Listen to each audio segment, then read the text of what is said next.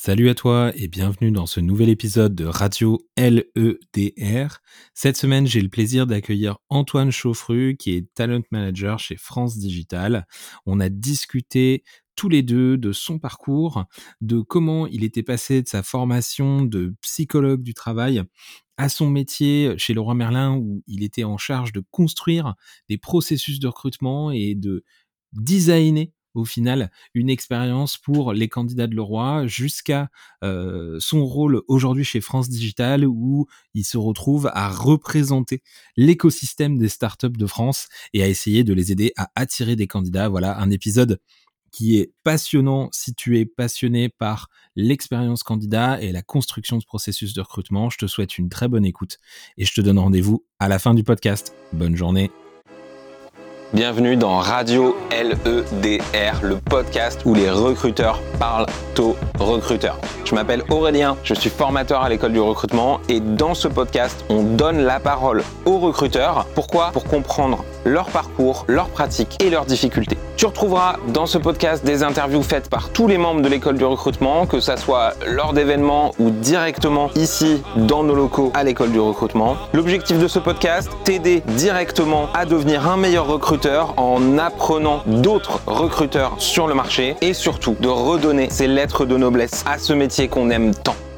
Salut Antoine. Salut Aurélien. Bienvenue dans Radio LEDR. J'étais en train de me poser la question de quand est-ce qu'on s'est rencontrés pour la première fois.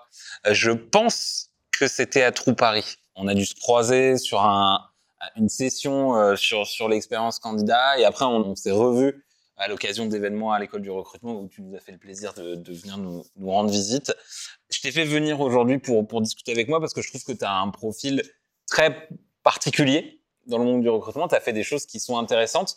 Euh, est-ce que euh, tu peux me dire et nous dire euh, à, nos auditeurs, déjà pour commencer, bah, qui tu es, qu'est-ce que tu fais dans la vie aujourd'hui? Yes, bah déjà super content d'être là. Effectivement, ça remonte à un petit moment. J'ai fait pas mal de choses depuis, mais j'étais venu sur les conseils de Jean-Marie et avec qui, à l'époque, m'avait présenté aux bonnes personnes, etc. C'était super intéressant. Et bah, ce que je fais aujourd'hui, qui je suis Moi, je suis psychologue du travail de formation. Et en fait, euh, très, très rapidement, j'ai arrêté totalement la psychologie, j'utilise des outils, mais en fait, euh, aujourd'hui, mon métier, c'est pas du tout ça. Euh, ce que je fais aujourd'hui, c'est que je travaille pour France Digital, qui est le premier écosystème de start-up en Europe. Et mon métier, c'est pour cet écosystème bah, de mettre à disposition des candidats auxquels, elles auraient pas accès, auxquels toutes ces startups-là n'auraient pas accès sans moi. donc, je, je, le définis souvent selon trois piliers, mais c'est des candidats issus des meilleures écoles, euh, typiquement, comment tu vas chercher des profils de Polytechnique, comment tu vas chercher des profils euh, de l'INSEAD ou d'HEC. Parce qu'en fait, en tant que startup toute seule, c'est vraiment difficile d'y aller, ou alors tu dois payer une place qui vaut une fortune dans des forums, etc. Euh, deux, des profils internationaux. Donc, comment tu fais rayonner un peu l'écosystème tech français à l'extérieur de France Comment tu vas chercher des, soit des Français qui sont partis, notamment je pense à la Silicon Valley qui est remplie de Français, de très bons cerveaux, ou alors même juste des profils qui viennent de partout. Et euh, dernier enjeu, euh, comment tu vas cibler toute la diversité? Parce qu'en fait, on se rend compte que si tu veux les meilleurs talents, et eh ben, les meilleurs talents, ils sortent pas forcément des, mêmes écoles. Et ce qui est super intéressant, c'est d'aller croiser euh, les expériences, les cultures, l'âge, le sexe, l'orientation sexuelle, pourquoi pas. Et, et, tout ça, du coup, se regroupe un peu sous une mission globale de 1. marque employeur pour tout l'écosystème. Et deux, comment tu fais rayonner tes boîtes en fait pour que les gens comprennent que c'est des vraies aventures, que c'est que il y a des, vraies carrières à créer et que c'est en plus de ça, moi je trouve des boîtes qui ont beaucoup beaucoup de sens versus euh, d'autres euh, d'autres secteurs d'activité euh, que, je ne citerai pas. ça marche. Tu l'as dit, c'est marrant, ça fait une, sacrée description. T'es pas nécessairement recruteur du coup, es plus un intermédiaire, comme pourrait l'être au final un, cabinet de recrutement. Ce qui est sûr, c'est que tu es, à fond dans ce secteur qu'est le, recrutement. Et tu l'as dit, tu as une formation de psychologue du travail. C'est toujours, c'est une question que je pose à tous mes invités parce qu'elle est fascinante et, à chaque fois que, je parle à des gens qui sont dans le recrutement aujourd'hui, j'ai toujours une réponse différente. Une réponse différente. Qu'est-ce qui t'a amené au recrutement comme secteur? Comment tu comment as atterri dans ce secteur? Là, ça va partir un peu sur du perso, mais euh, quand j'ai fait deux premières années de médecine avant d'aller en psycho, et à l'époque, ce que j'adorais, c'était euh, oui, donc j'avais envie d'être médecin, mais surtout j'aimais beaucoup beaucoup la séduction. Et à l'époque, j'ai poncer, poncer des sites de séduction, mais aussi beaucoup plus largement des sites de psychologie sociale, de rapports euh, sociaux, hommes-femmes, dynamique de groupe, etc. Et euh, en ratant médecine, je me suis dit, mais mince, qu'est-ce que je peux faire de ma vie? Séducteur, c'est, enfin, la séduction, c'est pas un métier. qu'est-ce que qu'est-ce que t'en fais, quoi? Et en fait, euh, très rapidement, je me suis dit, mais en fait, les dynamiques sociales, c'est porté par des chercheurs. Ces chercheurs, qu'est-ce qu'ils font? De la psychosociale ou alors de la sociologie ou ce genre de choses Et ben, en fait, je vais aller voir qu'est-ce que ça vaut. Et donc, je suis arrivé euh, en licence de de, psychologie et, et en fait, j'étais encore plus paumé. C'est-à-dire que euh, les différents cours qu'on avait, comme c'était une licence qui était généraliste, il y avait euh, de la psychologie clinique, donc c'est le, psychologue en, cabinet qu'on a l'habitude de connaître.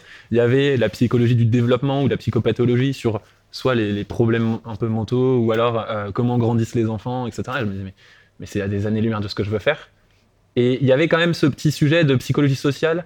Et, je pense que c'est en L3, en troisième année de licence, qu'on m'a présenté Influence et manipulation de Robert Cialdini. Robert Cialdini, qui est, pour euh, nos auditeurs qui ne connaîtraient pas, qui est un, ouvrage de référence. Alors, c'est très marrant, c'est un ouvrage de référence à la fois dans le monde de la psychologie, mais aussi dans le monde du marketing. C'est devenu une espèce de bible pour plein de start sur la conception de campagnes euh, et, de messages qui arrivent à influencer euh, des clients potentiels pour les amener à prendre des décisions sur des produits. C'est ça, en fait, c'est le sujet de la, global, je pense, de la psychologie du consommateur. Et en fait, euh, quel que soit ton consommateur, tu te rends compte que tu peux influencer les comportements, influencer les décisions en fonction de la manière dont tu trouves ta question, en fonction de plein de choses que j'avais trouvé vraiment passionnant à l'époque. Et donc je me suis un peu spécialisé là-dedans. Et donc j'ai fait mon master et je me suis dit mais en fait euh, je vais aller dans ce sens-là. Et j'avais en l'occurrence soit le sujet de la psycho, euh, donc relationnelle, mais qui, je, enfin, j'arrivais pas à comprendre que ça pouvait être un métier. Et je me suis pas dit un jour, bah, je sais pas, à part coach en séduction, tu vas pas faire grand chose. mais globalement, c'était l'image que j'en avais. Et je me suis dit, bah non, tu vas, tu vas aller dans un truc qui est plus sérieux et, euh, et, qui potentiellement va faire de l'argent, qui est le monde de l'entreprise, tel que euh, je l'imaginais avec euh, mon regard d'étudiant et, et de, j'ai envie de voir jusqu'où ça peut mener, tu vois. J'ai trouvé ça vachement intéressant parce que j'ai été très très déçu. J'étais extrêmement déçu, je m'y suis pas retrouvé. Il y avait en fait une première année qui était spécialisée en recherche et une deuxième année qui était spécialisée en professionnel. Euh, et parce qu'en fait, la moitié de ma promo allait après devenir chercheur et l'autre moitié, globalement, euh, psychologue à leur compte et euh, faire du, conseil ou des choses dans le genre. ou de la qualité de vie au travail ou des risques psychosociaux, globalement. Et moi, du coup, j'étais un peu un ovni dans ma promo. À nouveau, je me retrouvais pas du tout dans forcément les cours, les sujets abordés, etc. J'ai eu la chance, avec un petit post LinkedIn, de tomber sur mon ancien manager chez Leroy Merlin à l'époque, du coup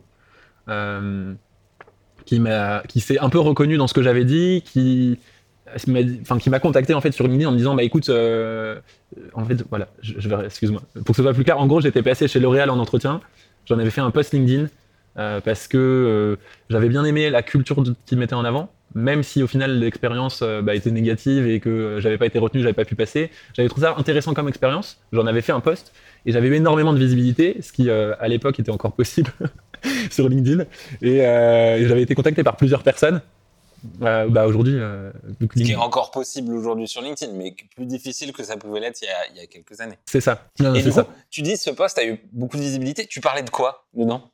Bah justement, je faisais un petit peu le, j'avais partagé mon point de vue de candidat du process de recrutement que j'avais vécu. Et ce que j'avais vraiment mis en avant, c'était la partie culture fit et aussi la partie, je dirais, candidat care qu'en tout cas j'avais cru comprendre.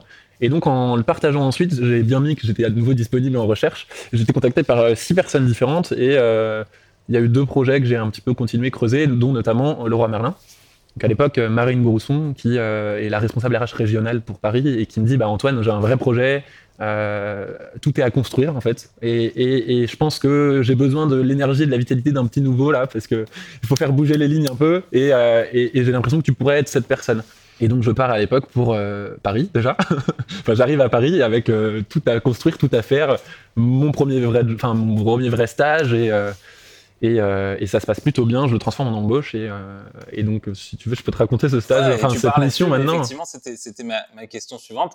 Que je disais t'as pas vraiment un parcours de recruteur et t'as commencé directement avec de au final de l'analyse de processus de recrutement. Et c'était ton, ton rôle chez le roi Merlin, c'est devenu ton rôle chez le roi Merlin. Est-ce que tu peux me parler un petit peu de ce projet, justement, de ce que tu as pu faire, de cette mission qui t'a été j'allais dire confié au final euh, pour le, petit jeune qui avait besoin de faire bouger les lignes eh ben, en fait, euh, ils, sont venus me chercher donc parce qu'ils avaient besoin euh, de pourquoi pas supprimer le CV dans les recrutements. Donc, enfin, je vais vous donner des chiffres pour bien comprendre et remettre le contexte. la région de Paris, c'est 29 magasins chez Leroy Merlin, c'est 5000 recrutements à l'année, et en fait, c'est 100 000 candidats. Comment tu passes de 100 000 candidats à 5 000 recrutés sur les différents postes, sur les, des postes qui sont, des profils opérationnels, mais aussi des postes managériaux. Euh, et comment tu fais en sorte que ton expérience candidat elle soit optimale pour gagner du temps, avoir les bons profils, euh, potentiellement, et ça a été tout le sujet, on va y venir, mais euh, recruter sur de la compétence et non pas sur du ressenti du fit, parce que c'est ce qu'il y avait jusqu'ici. Et donc comment en fait tu professionnalises tous tes processus de recrutement, tu formes tes comités de direction pour aller sur de l'évaluation pure euh, et non pas du ressenti, non pas du ah bah non mais lui euh, il m'a été envoyé par un pote, je pense que ça va le faire, euh, c'est bon de toute façon j'ai besoin de bras dans mon équipe, c'est parti. Enfin une remarque très bête, mais de dire bah cette personne elle vient de chez Castorama, globalement elle a fait le même métier, pourquoi je la recruterais pas? Tout, l'ambition de ce projet c'était de dire on, va supprimer le CV, ce qui est important c'est qui sont les gens, ce qu'ils peuvent nous apporter et pas du tout les expériences qu'ils ont eues, le diplôme qu'ils ont ou qu'ils n'ont pas, leur origine sociale, ethnique et tout ça, ou même l'âge qu'ils ont. C'est un gros gros sujet, je pense, de l'intergénérationnel. Mais... Et, donc j'arrive dans ce contexte où ils ont des pistes de réflexion, ils ont cette ambition, euh, je pense en plus une très belle ambition au, niveau d'un groupe comme ça. Et euh, ils ont déjà un petit groupe de réflexion qui est constitué de, euh, je crois, cinq personnes, des, responsables, de, enfin, responsables RH en magasin, sur ces sujets. Et donc, ils, se posent des questions. Ils ont testé Assess First, ils ont testé Visio Talent, je pense que toute notre audience connaît, ou mmh. qui sont, voilà. Normalement. Euh, et euh, ils ont testé euh, aussi des assessment centers, ils sont aidés par des cabinets sur peut-être comment est-ce qu'on peut évaluer les compétences autrement. Jusqu'ici, il faut savoir que les questions qui étaient posées sur Visio Talent, pour la petite histoire, c'était si vous aviez un super pouvoir, qu'est-ce que ce serait? C'était pourquoi le roi Merlin? Enfin, c'était des questions qui avaient vraiment aucun lien avec de la compétence et qui étaient totalement subjectives. Comment le, gros sujet était de dire comment tu peux évaluer la compétence de quelqu'un, la capacité à, de coup à être performant dans son métier et dans une équipe sur ce genre de questions. À part le fait qu'il soit sympathique et encore, c'est le seul truc que tu vas venir découvrir avec ce genre de questions. Et en plus de ça, deuxième sujet, la légitimité des outils qu'ils ont utilisés pour leurs problématiques. C'est-à-dire que si, euh, si effectivement tu veux réduire à fond le nombre de, gens qui postulent, et eh ben, tu fais un processus de recrutement compliqué avec des outils qui ne sont pas forcément faciles d'utilisation. Mais si tu te rends compte que ces outils, euh, en fait, ils, servent ton objectif final qui est de dire, euh, moi je veux des gens par exemple qui soient à l'aise avec l'informatique, bah, alors dans ce cas-là, oui, ça a du sens de prendre un outil comme ça. Je veux des gens qui soient je ne vais pas dire présentable, mais euh, demain il sera au contact du client, donc j'ai besoin qu'il s'exprime correctement, j'ai besoin qu'il soit euh, avenant, souriant, etc. Et ça, tu peux le voir au travers d'une vidéo, pourquoi pas. Tous ces outils de présélection, de sélection même, de recrutement, qui te permettent en fait de ne n'inviter sur place et de ne rencontrer que les candidats qui seraient préqualifiés. Jusqu'ici, en gros, euh, le bilan qu'on avait fait, c'était de dire, bah, potentiellement j'ai des outils, oui, mais j'ai aussi une pile de CV sur mon bureau. Moi, je suis recruteur, enfin je suis pas recruteur d'ailleurs, je suis responsable RH en magasin ou je suis manager, j'ai envie de deux personnes. Bah, je vais prendre les trois CV qui me plaisent le plus, je vais leur dire les gars, venez, on se rencontre et puis on voit ce que ça donne. Donc il y a eu euh, gros gros sujet de un faire le diagnostic de l'existant, euh, où est-ce qu'on en est, quels outils on utilise, qu'est-ce qu'on a envie de mettre en place, à chaque fois euh, quels sont nos objectifs et comment est-ce qu'on y va. Deux, comment est-ce qu'on design une expérience candidat qui est liée sur vraiment des blocs d'évaluation de, compétences super précises. Et trois, comment est-ce que tu intègres tout ça dans une stratégie globale à la fois de communication envers tout le monde, mais euh, deux aussi de euh, formation, enfin ce que je disais, formation des comités de direction et juste de, comment tu alignes tout ça au niveau régional avec 29 magasins qui jusqu'ici recrutaient chacun de leur côté, de leur manière. Oui, indépendamment, 29 euh, manières de faire potentiellement derrière tout ça. Oh, ça va, c'est facile, c'est un, un, petit projet quoi, un truc de, un truc de pas grand chose. Est-ce que tu as un exemple, une amélioration, quelque chose qui a été mis en place dans ce projet? Qui t'a marqué, qui a eu un impact qui t'a marqué, quelque chose que tu ressors du projet où tu te dis on a trouvé quelque chose de très intéressant en fait, à la suite de ce schéma de, recrutement, de présélection qu'on avait, donc notamment avec Visio Talent, on a rajouté une brique d'assessment qui nous permettait de vraiment évaluer les candidats en situation sur des compétences et non pas euh, sur du déclaratif ou sur de l'entretien, sachant que tout le monde n'était pas forcément formé à la méthode STAR par exemple ou ce genre de choses. Et là où ça m'a marqué, c'est que moi ça, ça nous a permis, je pense notamment au magasin de la Madeleine qui a ouvert pendant que j'y étais, quand je travaillais sur ces sujets, de recruter euh, un photographe, de recruter un peintre, des choses qui n'avaient aucun lien avec le, métier à la base. Tu dis, mais qu'est-ce que, pourquoi cette personne postule? Qu'est-ce qu'elle espère y trouver? Et euh, en tant que manager, on avait aussi ce truc de se dire, mais c'est des artistes, qu'est-ce qu'ils qu'est-ce qu'ils font là Moi, j'ai besoin de conseillers de vente. J'ai besoin de gens qui accompagnent les clients, j'ai besoin de gens qui, qui ont un peu les crocs aussi et qui ont envie de, de, de, vendre. quoi. Ça, je pense que ça, vraiment, ça a été la, la, la vraie réussite, c'est de se dire, bah, avec notre méthode, on a réussi à intégrer dans les équipes des gens qui avaient rien à voir avec le métier. Des, En gens, fait, on a- qui, on- on a- des gens qui, au final, auraient jamais été sélectionnés si vous aviez gardé le CV comme critère de, de- Exactement. de sélection initiale. Exactement. Et surtout, bah, c'est ça, c'est que ça venait valider notre, notre modèle parce que ces gens-là, au final, sont, en tout cas, aux dernières nouvelles, la dernière fois que j'en avais parlé, encore en poste. C'était des gens qui marchaient très très bien et qui potentiellement étaient sur des postes évolutifs. Et donc, en fait, c'est de se dire, bah, euh, parce que ça a fonctionné d'une certaine manière pendant des années, ça veut pas dire que c'est la bonne manière. Et surtout, si on veut se professionnaliser, si on veut devenir meilleur et qu'on veut respecter notre culture d'entreprise qui était de dire euh, Leroy Merlin, c'est famille Mullier, c'est bienveillant, c'est responsable, c'est euh, plutôt dans, dans l'écoute et très empathique comme culture normalement, bah, en fait, il faut qu'on ait aussi un processus de recrutement qui ressemble à ce que la culture qu'on prône. Donc pour moi, ça, ça a été une vraie, vraie réussite parce qu'on a eu des, des, des confirmations que notre modèle et ce qu'on avait mis en place marchait. Et après, euh, autre réussite, c'est quand tu quand on vient te rencontrer, par exemple, dans un événement régional, que tu connais pas grand monde, mais que les gens commencent à parler euh, de ton projet, que les directeurs de magasins qui n'ont pas encore adopté ces, mé- ces méthodes viennent te voir et disent Ah, c'est toi, ouais, euh, quand est-ce que tu passes dans mon magasin? J'ai vraiment envie de mettre ça en place. En plus, tu vas me rapporter plein de candidats. Euh, vraiment, c'est super chouette, j'ai hâte. Quand tu, tu vois que les choses bougent, justement dans un environnement où ça bougeait pas jusqu'ici, et qu'on vient te chercher sur ces trucs-là. Tu parlais justement de, j'allais dire, d'insérer de nouvelles méthodes d'évaluation basées sur, le, sur de la mise en situation. Ça ressemble à quoi concrètement? J'aimerais aller un peu plus dans le détail de, de, cet élément-là qui t'a marqué dans le projet. Par exemple, un exercice qui a beaucoup, beaucoup, beaucoup fait parler à l'époque. Il y avait entre 8 et 12 personnes qui étaient invitées par assessment, donc session de recrutement. Et ensuite, en fonction donc, du nombre, ils étaient répartis en équipe pour certains exercices, parfois en collectif, parfois en individuel, en binôme. Et euh, il y a un, exercice qui, moi, m'a beaucoup marqué, euh, qui est euh, la tour de spaghetti et de chamallow. À chaque fois que j'en parle, ça, fait faire des grands yeux, mais en, gros, l'idée était de dire on vous met par équipe de 4 et vous devez faire la plus haute tour en 15 minutes avec juste des spaghettis et des chamallows. Et donc au début, bah, on regardait comment les gens se comportaient, mais en fait, si on n'a pas de grille d'évaluation, si on vient pas chercher des compétences, on peut se dire ah oui, ce mec, bon bah en fait, il avait l'air sympa, il a fait le taf, et effectivement, ils ont eu la plus haute tour à la fin. Mais, en fait, ça veut rien dire de la situation, ça veut rien dire de ses compétences. Au final, d'utiliser par exemple la méthode STAR, d'aller vérifier à chaque fois quelles étaient les compétences euh, qu'on venait chercher. Par exemple, capacité à communiquer avec les autres, capacité à écouter, euh, capacité à prendre le lead et, faire, passer ses idées. Euh, capacité aussi à être organisé et pas peut-être pas se précipiter dès le début, tout ça. Et de mettre une gradation de ces, des comportements observés en demandant à chaque fois de noter des, soit des actions, soit des remarques, soit des réflexions à tous les managers qui étaient présents.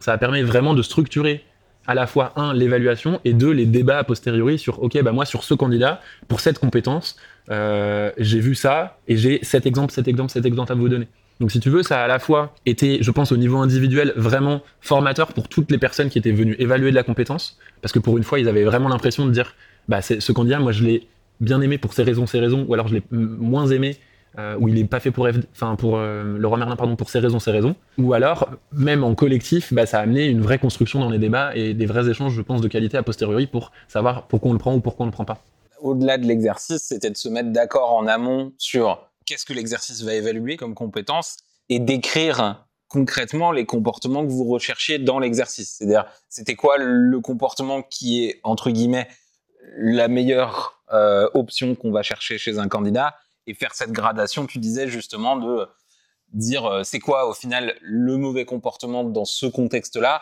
versus le bon comportement que vous allez rechercher. quoi. exactement C'est intéressant parce que là, on parle de mise en situation concrète et, euh, et c'est exactement ce qu'on transmet, ce qu'on enseigne en entretien sur, euh, sur, euh, sur l'entretien structuré, où là, on ne fait pas de la mise en situation physique, on fait de la mise en situation orale, Mhm. soit en s'appuyant sur des expériences passées, où on demande à la personne de raconter une expérience qu'elle a déjà vécue, ou de se mettre dans la posture de- d'une expérience hypothétique. Donc, euh, si, si elle faisait face à telle ou telle situation, comment elle réagirait? Et on associe la situation à une compétence donnée et on fait le même système d'évaluation en face. Donc, c'est très intéressant. Bah, nous, cette partie-là, elle le venait, euh, euh, entre les deux. ouais. Cette partie-là, justement, elle venait en binôme Mm. avec, à, a posteriori, un entretien individuel basé sur la méthode STAR, donc l'entretien structuré globalement. Mais par contre, euh, à la différence de, de ce que tu me dis, on n'avait pas de projectif. C'est-à-dire qu'on on n'avait pas de situation hypothétique. À partir du moment où on considérait que quelqu'un était dans oui, ben moi j'aurais fait ça, etc., on considérait que c'était pas une compétence qu'on pouvait valider parce qu'il l'avait pas déjà mise en place. Donc peut-être que potentiellement il connaissait le bon comportement, mais ça veut pas dire qu'il l'avait déjà, déjà effectué ou qu'il l'avait déjà vécu. Théoriquement, on te dit que tu peux utiliser les deux. Il est certain que le, situationnel, donc l'hypothétique, mhm. Est toujours moins prédictif que euh, les questions qui sont basées sur le comportement passé ou le comportement démontré. C'est-à-dire, tu mhm. mets la personne dans la situation directement et tu regardes ce qu'elle fait c'est intéressant parfois de pouvoir l'utiliser, je pense surtout en entretien, quand tu es face à quelqu'un qui a jamais rencontré la situation dans laquelle tu essayes de le mettre. S'il n'a pas d'expérience passée sur laquelle s'appuyer, bah, du coup, tu es obligé de t'appuyer sur de l'hypothétique. La, technique qu'on utilisait à l'époque, enfin en tout cas, je ne sais pas s'il l'utilise encore, mais ce, qu'on nous avait appris, c'était de dire, euh, dans ce cas-là, tu, tu, transposes à une situation individuelle, et si vraiment, enfin personnelle. Et si vraiment la personne n'a rien, bah, tu lui poses la question de manière totalement transparente. Est-ce que tu peux me parler d'une situation dans laquelle tu as dû faire preuve d'organisation? Et, là, la, question, elle est tellement claire que lui a forcément une situation dans sa vie où il a fait preuve d'organisation. Et s'il dit non, c'est quand même un très bon indicateur que potentiellement c'est à creuser. il va falloir y aller parce que potentiellement il y a, quelque chose. Quoi. Hmm. Alors, tu l'as dit, c'était un, projet euh, assez assez large qui impliquait énormément de, parties prenantes, qui demandait aussi de convaincre là, euh, j'allais dire probablement beaucoup de directeurs de magasins, des gens qui sont pas nécessairement familiers du recrutement, de son fonctionnement, etc. Comment tu fais pour vendre entre guillemets ce, ce type de projet? Comment tu fais pour embarquer des gens dans cette démarche-là?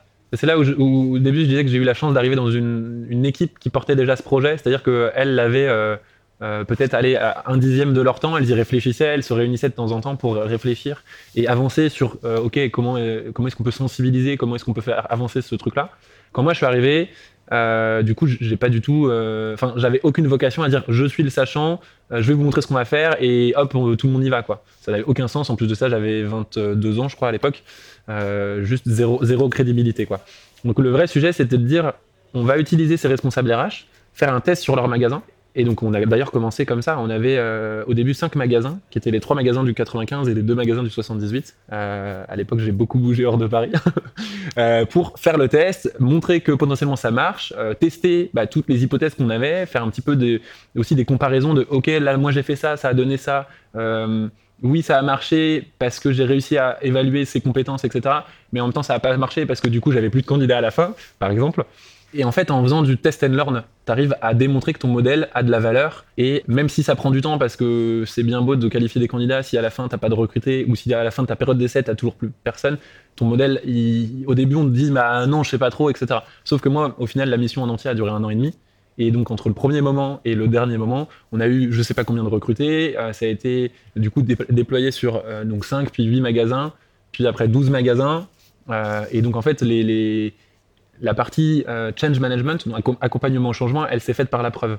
Et en plus de ça aussi, on avait les histoires des managers qui étaient venus, qui avaient essayé, qui disaient mais en fait euh, plus jamais je pourrais faire comme avant parce qu'effectivement c'était n'importe quoi. Je recrutais, j'aurais pu recruter n'importe qui et, potentiellement en plus de ça les les gens que j'ai dans mon équipe, au final, euh, bah, je me rends compte que c'était peut-être déjà des mauvais recrutements à l'époque. C'est intéressant de, de, tu dis, je pense, de voir l'impact que peut avoir la structuration d'un processus de recrutement, sur la, la, vision que les parties prenantes peuvent avoir du recrutement. Je pense qu'il y a une réalisation de ah oui en fait c'est un c'est un vrai métier avec une vraie méthodologie et, et c'est pas c'est pas c'est pas nécessairement quelque chose qui est perçu de l'extérieur en fait. Justement, tu as, eu l'occasion d'observer le, processus de recrutement euh, chez, chez, chez le roi, euh, j'allais dire en long, en large et en travers. Tu as probablement dû voir plein d'autres processus de recrutement. Aussi aujourd'hui, un peu chez France Digital, tu travailles avec plein d'entreprises différentes qui ont probablement euh, elles aussi plein, mhm. de, plein de process différentes. Si tu avais une, une baguette magique qui te permettait de, changer quoi que ce soit dans, les processus de recrutement tels qu'ils existent aujourd'hui, tu changerais quoi? Moi aujourd'hui, dans mon job actuel, j'ai une grosse grosse partie de, on va dire marketing, c'est-à-dire que je mets en forme les candidats pour qu'ils ressemblent aux besoins des boîtes. Je change pas du tout les, leurs expériences, je change pas, euh, etc. Euh, qui sont ou, ce qu'ils ont fait jusqu'ici. Ce que je trouve passionnant, c'est, ce serait de se centrer plus sur ce que les gens ont envie de faire, que, ce que les gens ont envie de devenir, et du coup ce qu'ils peuvent apporter euh, autour d'eux, que vraiment sur ce qu'ils ont fait jusqu'ici. En fait, ça veut rien dire. Typiquement, si moi on avait regardé ce que j'avais fait jusqu'à arriver chez Leroy Merlin, bah en fait, euh, jamais de la vie on aurait pu dire go. Enfin, ça n'avait pas de sens parce que j'avais un pas d'expérience, deux un profil euh, qui est un peu passé partout, mais qui du coup a un ligne conducteur qui est en plus pas explicable à un recruteur quand c'est ton premier job, le re- enfin, la séduction et les, les dynamiques hommes-femmes. Et en fait, euh, j'ai eu pareil dans ma deuxième embauche, donc dans mon poste actuel, euh, j'ai plutôt vendu mes, mes croyances, si tu veux, et, euh, et- et mes ambitions, telle ma manière de faire, et peut-être euh, ma vision sur le sujet du recrutement, mais aussi le sujet plus global de l'emploi, etc., dans la tech, que vraiment ce que j'avais fait jusqu'ici. Et donc, je pense que idéalement, si j'avais une baguette magique, je- je souhaiterais que toutes les personnes aient tous ces outils de recrutement-là, que ce soit candidat comme recruteur, ce qui fait que les recrutements se passeraient vraiment sur qui ils sont et non pas euh, les, enfin et moins les compétences, les diplômes, les expériences. Et de, de regarder sur, effectivement, ce que tu disais, moins sur ce qu'ils ont pu faire jusqu'à présent et donc ce qui les rend, entre guillemets, qualifiés pour le poste, et plutôt de regarder sur ce qu'ils ont, ce qu'ils, ce qu'ils pourraient faire, ce qu'ils ont envie de faire, de voir si ça, ça correspond à ce qu'on a envie d'obtenir. C'est ça. Je pense qu'il n'y a pas. Enfin, moi, je suis fondamentalement persuadé qu'il n'y a pas de mauvais candidats. C'est juste des gens chez qui, soit on n'a pas su allumer la flamme, soit, bah, en fait, ils sont pas à la bonne place et pas dans la bonne boîte, pas dans la bonne branche métier. Et en fait, ils n'ont jamais eu l'occasion, peut-être, de le découvrir même. Du coup, c'est une autre de mes croyances, c'est de dire que c'est au recruteur, parfois, de faire ce travail. Et parfois, au recruteur, c'est. Enfin, faire ce travail, et notamment avec euh, toutes ces méthodes d'entretien stru- structuré, etc., ça permet d'aller beaucoup plus loin et de faire des feedbacks, voire même du coaching avec les candidats en disant, mais en fait, euh, pour moi, tu t'es allumé quand tu m'as parlé de ces sujets, ces sujets. Pourquoi tu postules dans une boîte telle que X ou Y et pourquoi tu postules à un poste tel que X ou Y? Pourquoi est-ce que tu n'as jamais pensé à faire ça? Est-ce que etc. Et euh, j'ai trouvé à l'époque que le processus de recrutement de Leroy Merlin, avec cette nouvelle manière, avec le fait de supprimer le CV, avec le fait d'être vraiment basé sur une mise en situation et, du coup, euh, en fait, globalement, une évaluation structurée qui n'était pas forcément sur du professionnel. Ce truc-là, moi, je le trouvais vraiment passionnant parce que ça donnait la place à tout le monde euh, et ça donnait l'opportunité à tout le monde. Tu l'as évoqué rapidement, tu disais euh, aujourd'hui, un, des trucs que tu fais chez France Digital, c'est de euh, mettre en valeur des candidats pour les, partager aux, aux entreprises qui font partie de l'écosystème France Digital. Est-ce que tu peux nous expliquer un petit peu, de manière plus détaillée, le rôle que tu as chez France Digital aujourd'hui? Tu l'as dit un petit peu en introduction, mais explique-nous un peu c'est quoi ton métier aujourd'hui? Déjà, je- du coup, je referai un petit parallèle avec la, séduction. Je pense que justement, je- de plus en plus, j'arrive à lier les deux. Euh, mon, titre officiel, enfin mon titre inofficieux aujourd'hui, c'est Tinder for Startup, euh, parce que justement, j'adore, le, fait de pouvoir mixer les deux et de dire euh, les startups. Oui, sont sexy et dans la tête des gens, c'est un milieu qui est de plus en plus attractif, mais c'est surtout flou. En fait, on ne sait pas ce qu'il y a dedans, on ne sait pas quels sont les postes recrutés, on ne sait pas euh, qu'est-ce qu'on peut venir y chercher, à part peut-être un peu plus d'agilité, un peu plus de responsabilité, enfin les clichés qu'on en a. Et en fait, euh, mon métier aujourd'hui, pourquoi est-ce que c'est plus du marketing peut-être, plus euh, cette partie séduction, etc. C'est de dire en fait, pour aller chercher les meilleurs candidats, j'en parlais au début, pour aller chercher les meilleurs candidats, eh ben, il faut aussi qu'ils comprennent qu'aujourd'hui il y a des vraies aventures à vivre en startup. On dit startup d'ailleurs, mais euh, en fait un Doctolib qui a 2000 employés, euh, un Miracle qui va recruter 1000 employés l'année prochaine, euh, est-ce que c'est encore une startup? Pas du tout. C'est une scale-up, voire une licorne, voire plus encore. L'idée, c'est de dire que aujourd'hui, les startups et les scale-up, c'est un des très très belles aventures. Deux, il y a des vraies carrières qui peuvent se créer là-dedans. Et, trois, potentiellement, vous aurez vraiment des responsabilités à n'importe quel niveau de hiérarchie. Et donc, la partie euh, vraiment de, on va dire, de vendre et de montrer à tout le monde ce que c'est. euh, en fait, si tu veux dévelop- développer la marque employeur globale de l'écosystème, c'est c'est de dire à toutes les personnes qui n'en auraient pas forcément conscience bah, que c'est un vrai sujet et que qu'on recrute à fond et que euh, la tech c'est vecteur d'emploi. Enfin, c'est toutes ces choses-là. es presque un lobbyiste au final pour les startups, pour cet écosystème-là. C'est, c'est... Mais c'est marrant, tu vois. c'est- on a la discussion et je me dis, mais en fait, comme tu, tu, tu représentes pas une boîte, mais plein de boîtes, tu es presque là pour dire à tous les professionnels qui, qui réfléchissent à leur carrière d'une manière ou d'une autre que les startups, c'est un environnement euh, Qui recrutent, qui recrutent en CDI. pour leur et- carrière, ouais, Ouais, et, ouais. que et que et que c'est euh, c'est une option autant viable que tout ce qui pouvait exister jusqu'à maintenant, les grands groupes, euh, l'international, enfin plein de plein de plein de choses différentes. Bah, en fait, France Digital, ça a été créé en 2012 euh, suite à un, un regroupement d'entrepreneurs et de fonds d'investissement qui disaient mais en fait euh, notre voix n'est pas entendue, elle n'est pas, elle n'est portée par personne. Et donc la mission principale et initiale de France Digital, c'était d'aller sur ces sujets de lobbying et d'affaires publiques. Euh, moi, donc ça fait à peu près, enfin ça fait un peu plus d'un an maintenant que je, je suis chez France Digital et c'est des sujets que je connaissais pas du tout et que j'ai de, enfin, au fur et à mesure fait infuser. Aujourd'hui, oui, bien entendu, la personne avec qui je travaille le plus, c'est Frédéric Mazella, qui est le fondateur de Blablacar. Blablacar, ouais. Et, euh, et, lui, c'est son, le talent et le talent, les meilleurs talents dans les meilleures sta- startups et scale-up, c'est son gros sujet. Et donc, en fait, on rencontre pas mal de ministres, euh, pas mal de ministères sur ces sujets. L'idée, c'est aussi de faire passer ce message au grand public parce qu'en fait, typiquement, on est très, très connu et reconnu dans des médias spécialisés, style Madines, style. euh, là, on est en train de réfléchir avec Welcome to the Jungle- à, avoir pourquoi pas un partenariat. Euh, mais on n'est pas forcément connu du grand public. Donc, comment tu adresses ces gens-là? Ben, En fait, tu es obligé de faire du lobby. Tu es obligé d'aller sur ces sujets de, de, de représentativité globale, si tu veux, et de dire, euh, en fait, de profiter de toutes les opportunités de visibilité pour à la fois nourrir ton besoin de recrutement, par exemple, mais deux, aussi faire passer tes messages. Pour revenir sur de, de j'allais dire sur des choses plus opérationnelles, plus, plus tactiques. Je disais, je pense qu'il y a ce rôle de lobbyiste Mhm, un peu mhm. large de, pour donner de la visibilité.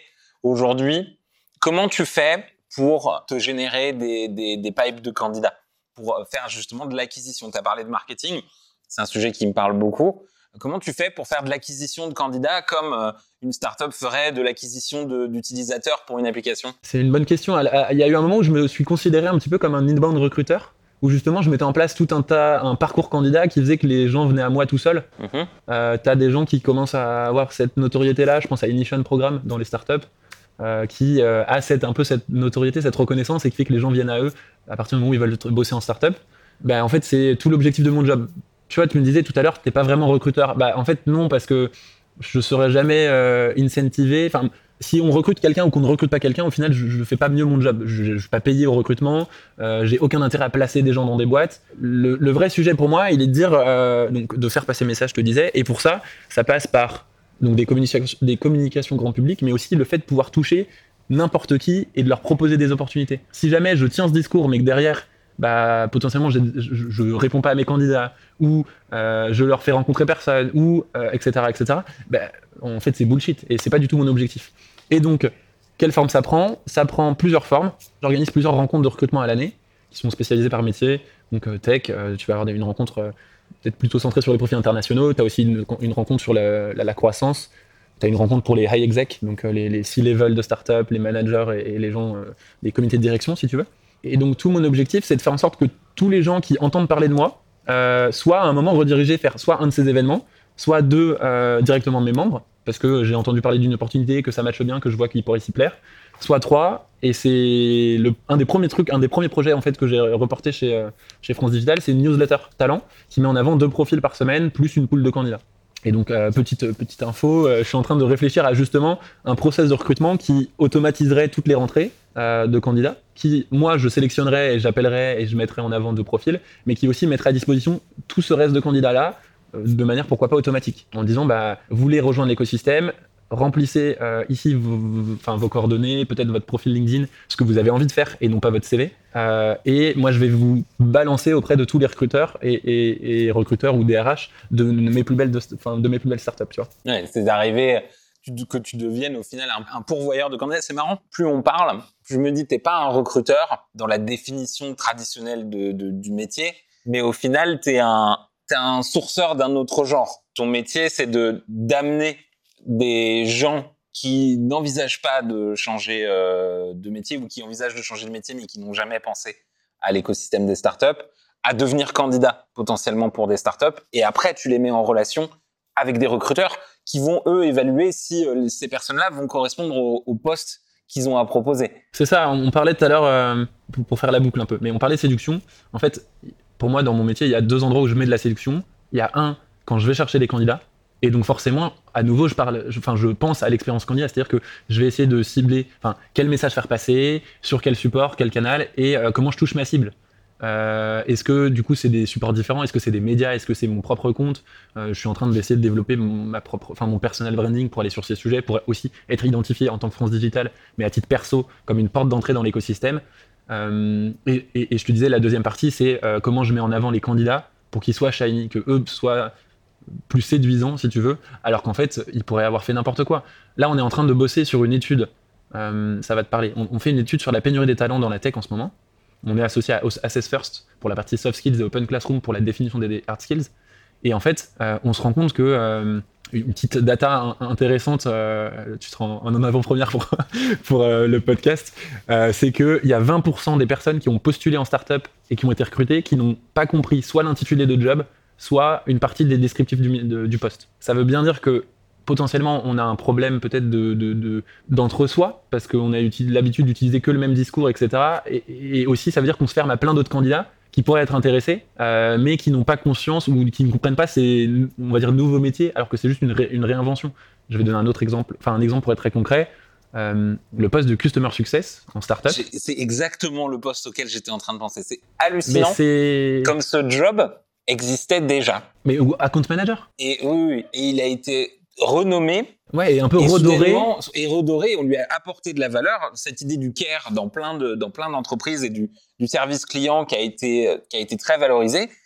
Au final, on, on a l'impression qu'il s'est que il y a eu il y a plein de gens qui faisaient ce métier avant là, qui seront qui seraient probablement très compétents dans ces nouveaux environnements parce que justement leur métier est valorisé et on le voit à sa juste valeur. Sauf qu'ils se sont perdus entre les deux. Parce que le, métier s'est rebrandé. C'est ça. En fait, avant, c'était. Euh, enfin, en fait, globalement, c'était un métier de SAV. Et euh, potentiellement, bah là, le seul truc, c'est qu'au lieu de faire du SAV, je sais pas, euh, chez un Leroy Merlin, tu vas faire du SAV chez Mano Mano, qui est son concurrent digital. Bah, en fait, tu vas faire globalement la même chose, sauf qu'on effectivement on y donne encore plus d'importance donc on va te demander d'être peut-être plus dans la relation plus dans l'accompagnement et non pas de faire du volume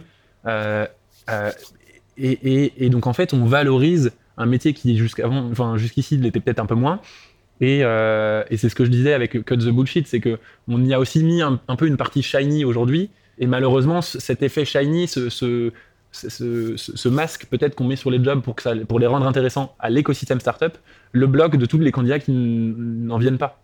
Et, c'est tout l'enjeu de mon métier et de cette étude, c'est de dire, bah, en fait, euh, c'est le même job. Euh, théoriquement, vous pourriez.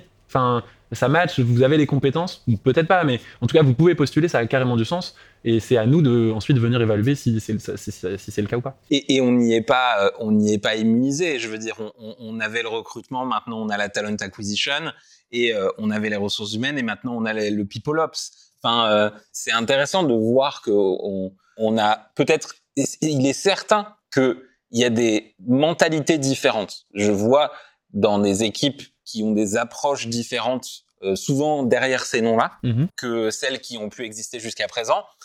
Mais il a fallu un, rebranding au final pour les pour les pour qu'elles puissent se transformer. Et, tu le disais, si ça ostracise au final euh, ceux qui ont pu euh, travailler dans ce domaine-là par le passé. Sur les recruteurs, c'est vachement pertinent. La talent, enfin, maintenant la talent acquisition team, déjà, elle s'est seniorisée un peu, elle s'est vachement structurée, et, du coup, les jobs sont mille fois plus sexy qu'avant. Avant, on était recruteur, et était recruteur en, en, ESN ou en cabinet, et, en fait, il fallait faire du volume, et c'était pas valorisé. Aujourd'hui, on dit, bah, en fait, tu peux devenir senior parce que, mais tout en restant recruteur, parce que tu vas être de plus en plus précis sur des fonctions IT, par exemple. Euh, tu peux être talent acquisition manager et en fait pas faire de recrutement du tout parce que ton job ça va être d'améliorer les process, d'améliorer l'expérience candidat, de bosser l'employer branding, euh, de aller de plus en plus vers du people ops, pourquoi pas. Enfin, moi, je trouve ça, je trouve que c'est passionnant et, effectivement, ça fait un petit peu ce, t'as cette image globale où maintenant tous les jobs sont valorisés et chacun peut se réaliser dans son job. Moi, je trouve ça passionnant, c'est trop cool. Tu parlais de, justement quand tu regardes euh, un process dans son ensemble, quand tu réfléchis à, l'expérience que tu proposes de, manière globale, et, c'est un, un, sujet que tu as évoqué un peu en filigrane pendant l'interview, c'est le sujet de l'expérience candidat. Aujourd'hui, si tu avais face à toi une entreprise qui aimerait améliorer l'expérience de ses candidats en règle générale. Qu'est-ce que tu lui donnerais comme conseil? Bah franchement, premier, premier conseil, répondait à tout le monde. Euh, c'est euh, Mathieu euh, Penet de Yago, de Yago très très bien et, qui passe un message que je trouve fantastique, humain et juste qui devrait être normal. De dire juste les, les, les non-réponses c'est pas possible, les mails automatiques de votre profil correspond pas, c'est quand même de plus en plus compliqué, surtout que de temps en temps tu as une personne en face qui va vraiment prendre le temps de découvrir la boîte, enfin, tu vois, typiquement, environnement startup, tu as maintenant Welcome to the Jungle avec tout le descriptif de la boîte, euh, des vidéos sur les employés, euh, plein d'informations. potentiellement, la personne, avant de postuler, bah, du coup, elle va vraiment avoir compris où c'est. Elle va y avoir passé beaucoup de temps. Si elle reçoit un, job, un message qui dit, bah, juste, en fait, vous correspondez pas, et, et qu'elle comprend à demi-mot qu'en fait, on n'a même pas regardé son CV, en fait, tout ce qu'on vient de lui dire sur cette page de présentation, si en plus on met en avant la bienveillance, euh, le care et tous ces genres de choses, bah, ça passe tout à la poubelle et ça fait une expérience désastreuse. Donc un, vraiment répondre à tout le monde, euh, et deux, euh, structurer ses, entretiens et structurer sa manière de recruter, c'est juste un truc qui est essentiel parce que sinon on peut pas faire de retour constructif et du coup on peut beaucoup plus détruire quelqu'un que le faire grandir pour la suite. D'ailleurs pour sa boîte aussi, ça se trouve que les retours qu'on lui fait, euh, bah, il, il faire en sorte que ce mec repostule dans quelques années parce qu'il a eu une trop bonne expérience candidat et qu'entre temps il a pris de l'expérience et que ça a du sens qu'il revienne chez nous aujourd'hui.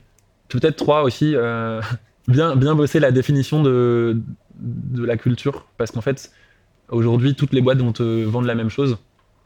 Toutes les startups aussi, euh, enfin il y a un gros sujet sur toutes les startups qui sont bienveillantes. Je te le disais tout à l'heure, vendent à peu près la même chose.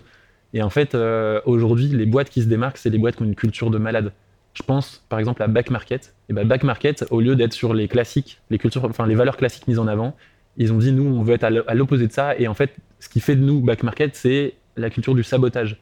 Ou de ils ont leur slogan c'est à l'abordage. Et donc ils ont plein de moments et plein de, de règles, de process où euh, l'objectif est de tout casser en interne, que ce soit dans les process, dans les outils utilisés, euh, peut-être dans le format des réunions, etc., pour à chaque fois tout remettre en question et faire avancer les choses. Et donc, typiquement, n'importe qui peut dire à l'abordage à un moment, et, et, et, et, en fait, si tu veux, comme couper tout ce qui est en train de se passer pour proposer de nouvelles choses. Et ben ça, déjà, moi, je trouve ça extrêmement stylé et sexy, ça me donne envie de bosser dans une boîte comme ça, mais surtout, euh, c'est quelque chose qui est vraiment différenciant. Et, et, l'air de rien, les gens qui vont arriver dans cette boîte et les gens qui vont découvrir cette culture et postuler, ils savent vraiment où ils sont. Et, c'est marrant parce que justement, je pense que c'est aussi la marque d'une bonne culture. C'est que toi, tu dis, c'est hyper sexy, ça me donne carrément envie. Et il y a probablement des gens qui nous écoutent et qui se disent, mais ça doit être un enfer. Et jamais de la vie, j'irai travailler là-bas. Et je pense que c'est la marque d'une bonne culture. C'est intéressant que, que tu évoques le sujet parce que je viens de, je viens de terminer euh, de lire euh, Healthy Business, euh, l'ouvrage du, du fondateur d'Alan, qui est uniquement ça, qui est un livre qui explique leur culture. Ah, et, en plus, euh, et j'ai rarement vu, au final, je sais pas pourquoi ils ont écrit ce livre. J'aimerais, je pense que c'est pas le cas, mais j'aimerais me dire que c'est un, c'est une, ce livre est une stratégie de marque employeur. C'est, euh, c'est, ils devraient distribuer ce livre, le mettre en, lecture obligatoire avant de déposer une candidature en fait. Dans ma tête, je me dis, il faudrait pouvoir comprendre. En fait, eux, c'est, ça fait partie de la stratégie globale de marque employeur, c'est sûr. Hmm. Euh, le fondateur est vraiment sur ces sujets. Par exemple, c'était un des premiers à dire, mes sales n'auront pas de variables.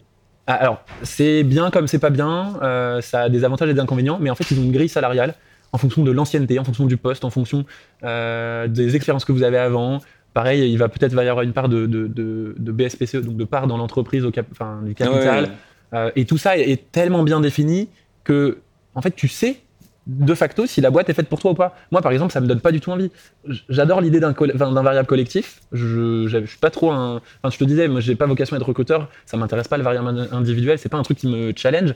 Et du coup, typiquement, cette culture-là où t'as pas de variable individuelle, bah, tes, sales, ils savent ce pourquoi ils postulent et ils savent s'ils ont envie d'y aller ou pas. Euh, le, handbook, enfin, ce, ce, book-là sur la culture, euh, où il a vraiment tout décrit de A à Z, enfin, moi je trouve ça passionnant. Est-ce que ça va leur apporter des candidats? Je pense que oui. Est-ce que ça va en enlever d'autres? Hmm, Peut-être pas. En tout cas, ça, participe à sa notoriété globale en tant que recruteur, mais d'ailleurs aussi en tant que business. Et, donc, je pense que ça nourrit bien ses objectifs. Jean-Charles Samuelan, il n'est pas, pas con. Je pense qu'il il sait très bien ce, ce qu'il va chercher derrière ça. Ouais, ouais, ouais. Mais c'est, c'est, très intéressant, je pense. Et c'est effectivement.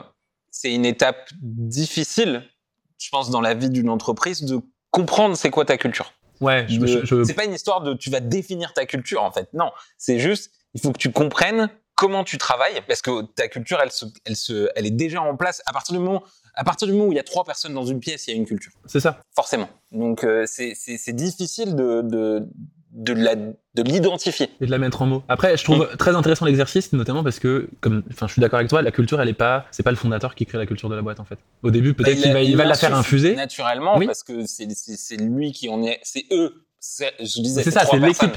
C'est les trois premières personnes qui créent la culture, et à chaque fois que tu rajoutes des gens, ça se modifie. C'est ça. Mais en fait, regarde tes premiers employés, bah, Oui. ils ont autant participé à la culture que le fondateur. Et, euh, et peut-être aussi tes premiers échecs. Et, et c'est ce travail de se dire, ok, je- maintenant je prends du recul et je le, peut-être je le compare aux autres, qui fait que ça va à la fois, un, le définir, mais deux, aussi peut-être l'extrémiser. Euh, ça va peut-être augmenter la différence. Est-ce que c'est une bonne chose ou pas? Je, je sais pas. Euh, on verra peut-être dans trois ans quand ils auront parlé de, de, de leur book à tout le monde. Pour terminer, j'ai trois, trois dernières questions pour toi, promis, pas trop compliquées. Euh, la première, c'est est-ce que tu as un, livre, une vidéo, une conférence qui t'a inspiré récemment dans ton, dans ton métier que tu aimerais, aimerais partager? Franchement, euh, oui et non, dans le sens où euh, je suis désolé, je vais essayer d'être court. Moi, ma veille, elle passe par des newsletters. Et en vrai, il y a une personne que je trouve sortir du lot de manière absolument folle, c'est Anne-Laure Lecumpf de Neslab. Elle a une communauté de fous et, un sujet qui est comment tu allies neurosciences et développement personnel, slash créativité, slash euh, tout, ce genre de choses. Elle a une sorte d'écosystème de pensée euh, que je trouve dingue, hum, vraiment très intéressant. Et en, fait, elle, elle- ce qu'elle prône, c'est qu'on peut faire des liens entre tout, globalement. Et moi, je, trouve ce sujet euh, passionnant, sachant qu'à la base, mon métier, c'était de faire le lien entre la séduction et le, et le recrutement, ou la séduction et la psychologie, ou ce genre de choses. Donc ça, euh, carrément, carrément aligné. Euh, et et un film quand même, parce que je vais rester dans, la, dans ta question, excuse-moi. Euh, Oh, mais C'était une réponse parfaitement valable. Netflix, euh, le, le dernier film de Netflix, The Social Dile- Dilemma. là. Mm.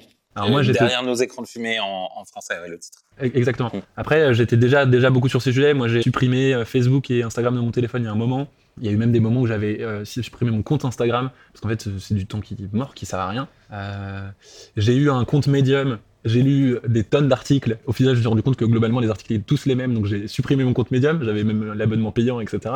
Euh, et, donc, aujourd'hui, j'essaie de faire très attention au contenu qui rentre. Enfin, je pense qu'on est tous euh, sur- surchargés de plus en plus. Et, donc, plus on est vigilant à ce qui rentre, et plus je pense plus on a de plaisir à lire les choses qui restent.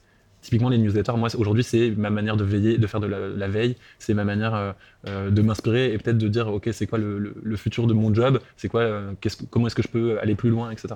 Ouais, de choisir les sources parmi lesquelles tu vas re- recevoir ton information plutôt que de te fier à un algorithme qui va te, te- te fournir les infos Inintéressante, d'une manière ou d'une autre euh, qui, qui, enfin, qui n'apporte pas de valeur. Ouais. Qui sont là pour te faire rester sur la plateforme plutôt que pour te fournir quelque chose. C'est ça.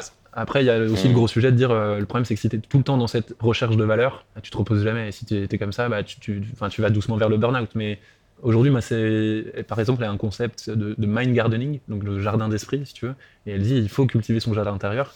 Et ça, ça passe par le fait d'aussi se laisser du temps pour parfois laisser poser tes idées, justement pour connecter des choses qui jusqu'ici ne l'auraient pas été. Bah, merci pour la recommandation. Je mettrai tout ça en, en lien euh, dans les notes du podcast. Euh, avant-dernière question, est-ce que tu connais quelqu'un, euh, un recruteur, une recruteuse, quelqu'un qui évolue dans le, dans, le- dans le, dans le domaine du recrutement, que tu aimerais entendre sur le podcast? Laurent Sébarek? Mm. Et je sais Oui. pas s'il est déjà passé? Non, il n'est pas passé sur le podcast. Euh, si, si je dis pas de bêtises, il était avant euh, évangéliste chez Indeed. Euh, il a une vision du recrutement qui, bah, en fait, c'est une des premières personnes que j'ai rencontrées à True Paris, qui m'a, où là, je me suis dit, mais c'est un, impressionnant. Ce mec, il, est en train de casser le game un peu. si, je comprends. En fait, il a une trop bonne vision et en même temps, il a fait le choix de s'écarter de ce milieu.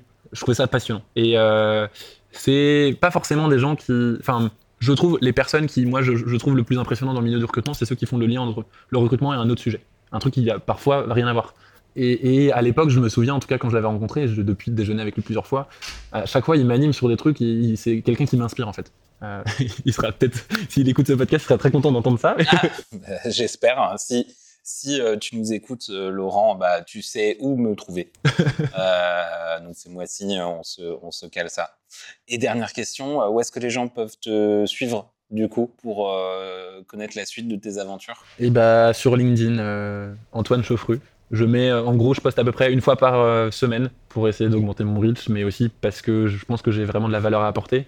Euh, je, commence à un peu saturer de tous ces gens qui disent Ah bah ce matin j'ai fait un sourire à un, mec dans la rue et en fait je me suis rendu compte que c'était mon recruteur quand je suis arrivé. Donc ça j'en peux plus. Mais moi j'ai l'impression, bah déjà ça fait partie de mon taf de, faire rayonner cet écosystème, je te disais, mais surtout j'ai l'impression de, de- en tout cas essayer de, à nouveau couper le bullshit pour, pour être vraiment sur qu'est-ce qui a du sens pour les gens qui, enfin pour ma cible, pour mon, ma cible d'audience, et qu'est-ce qui a du sens pour euh, les gens qui me lisent. Est-ce que ça leur apporte de la valeur ou pas? En tout cas, euh, je pense de s'efforcer à faire ce travail, ça, ça, te donne peut-être un peu de recul sur ton taf. Et parfois, ça te rend un peu humble où tu te dis, mais putain, en fait, là, j'ai fait. C'est inintéressant au possible, quoi. Voilà. Donc, Antoine, Chauffru sur LinkedIn. Ce sera également en lien dans les notes du podcast. Peut-être un dernier mot, du coup, si vous voulez rejoindre une startup, euh, n'hésitez pas à me contacter. Euh, ce sera avec grand plaisir que je vous oriente vers l'écosystème au global ou même euh, un projet particulier. Super. Antoine, merci beaucoup. Merci à toi. Toutes mes félicitations, tu es arrivé à la fin de cet épisode de Radio LEDR, le podcast où les recruteurs parlent aux recruteurs. Tu as aimé ce que tu as entendu? Trois manières de nous aider à partager la voix de la résistance. Envoie-le à un recruteur ou une recruteuse que tu aimes bien. Parle-en sur les réseaux sociaux en utilisant le hashtag Radio LEDR et laisse-nous des étoiles, 5 de préférence, mais c'est comme tu veux, sur Apple ou Google Podcasts. Tu as peur de rater le prochain épisode? Abonne-toi sur ton application de podcast préférée tu peux nous retrouver sur Spotify, Apple Podcast, Google Podcast ou même SoundCloud. Et pour patienter, tu peux retrouver toute l'actualité de l'école du recrutement sur LinkedIn, sur la page l'école du recrutement ou sur Twitter at LEDR France. D'ici là, je te laisse avec une seule mission, être fier d'être recruteur.